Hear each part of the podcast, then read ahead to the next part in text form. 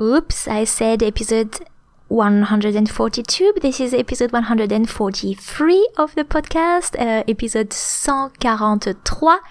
And the same thing with the uh, show notes of the episode. They can be found at frenchyourway.com.au slash podcast one forty-three and not one forty-two.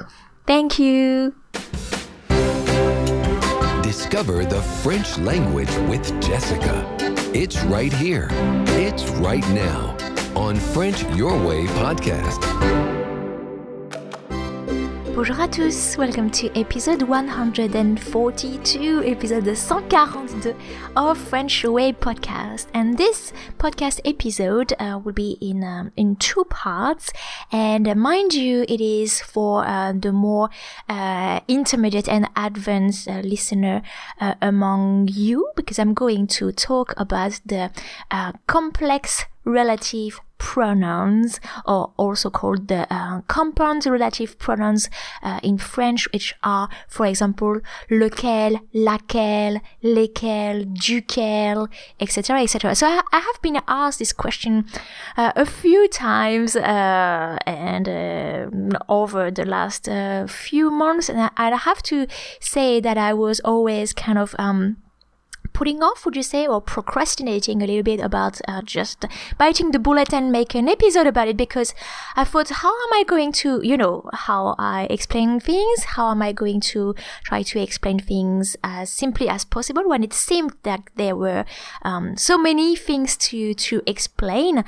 Um, But it's actually, uh, as I was uh, writing uh, down the, the outline, uh, like the examples that I'm going to, to show you, I find that if you understand the, the, the concept of relative pronoun, then you should be able to, to follow quite easily. But then, uh, again, it is not, um, particularly, uh, addressed to, uh, beginners.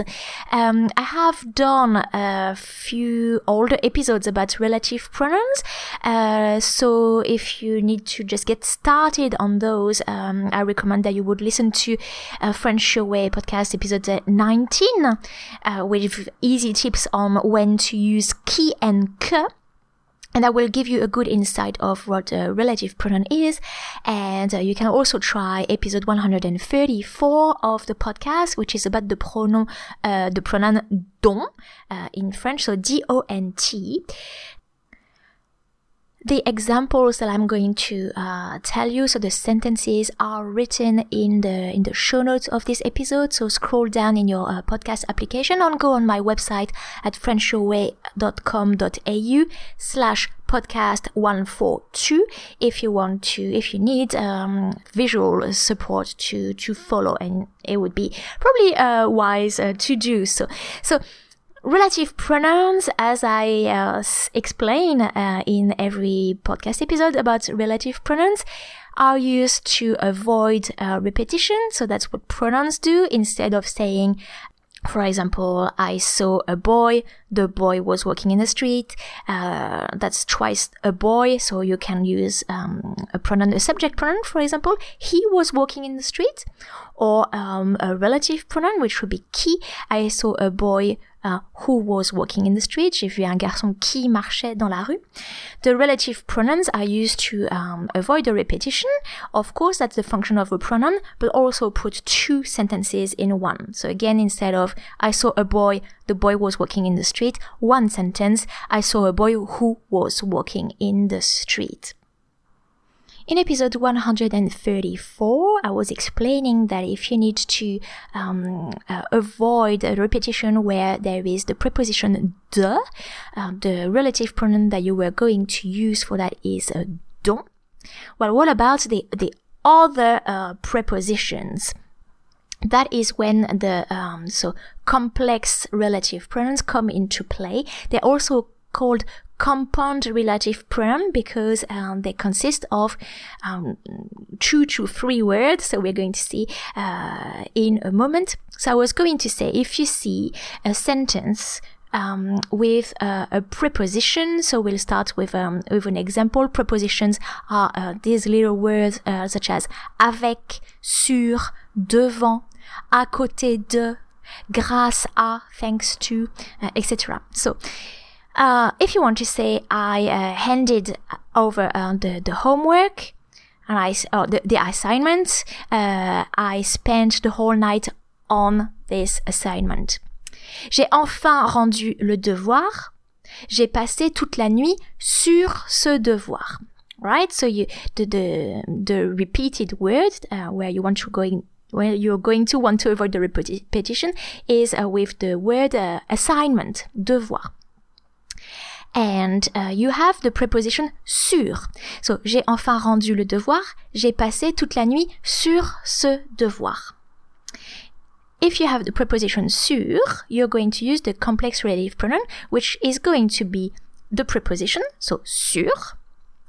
And then, your pronoun in one word would be a blend of le, or la or les, depending on um, the, the gender and number of what you are replacing. So devoir is masculine and singular, therefore it will still be le. And uh, the form of quel that uh, will uh, agree with le. So masculine, uh, masculine singular form of quel is Q U E L. So we were g- we're going to have in two words sur, lequel. In one word. Sur, and then lequel in one word. J'ai enfin rendu le devoir sur lequel j'ai passé toute la nuit. So, literally, uh, I finally handed out the assignment on which I uh, spent um, the whole night. Now, in English, it also it's also possible, well, although it's debated about whether it's good Eng- good proper English or not, say, uh, I uh, finally handed over the assignment I spent all the night on. Like you could, uh, you can end a sentence with a preposition in English. You cannot do that in French. You cannot say, j'ai enfin rendu le devoir, uh, j'ai passé toute la nuit sur. So it's going to be uh, sur lequel j'ai passé toute la nuit. Now, another example with a different preposition and also a different uh, type of noun. Uh, c'est l'agrafeuse. So une agrafeuse, uh, mas- uh, feminine singular, is a stapler or stapler. Uh, so to put um, attach some sheets together. C'est l'agrafeuse. Je me suis blessée avec cette agrafeuse. So I got injured with that um, stapler. If you want to avoid repeating the word stapler, and you're going to put all, two sentences in one, in English you can either say, uh, it's the stapler I uh, injured myself with, which is not possible in French. You're going to say, it's the stapler with which I injured myself. So, the preposition in uh, our sentence, je me suis blessée avec cette agrafeuse, is avec. Now, agrafeuse is feminine, so uh, your um, complex or compound uh, relative pronoun, the form of le is going to be la. And then the quel uh, needs to be feminine and singular, so Q U E L L E, laquelle. C'est l'agrafeuse avec laquelle je me suis blessée. Again, refer to the show notes to see how the sentences are written. A third example. Voici les numéros. So, here are, here are the numbers. J'ai gagné au loto grâce à ces numéros. So, I won uh, the, the lottery thanks to these numbers.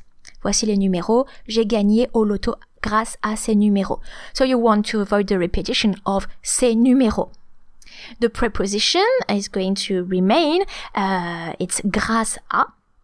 In English, you can say, here are the numbers I won the lottery uh, thanks to. That's a bit awkward, but uh, here are the numbers thanks to which I won the lottery. Ces numéros, les numéros. Numéro is a masculine noun, and in this context, it is plural. So your form of le is going to be les, so the plural, and quel is going to be in the masculine plural form, therefore Q U E L S.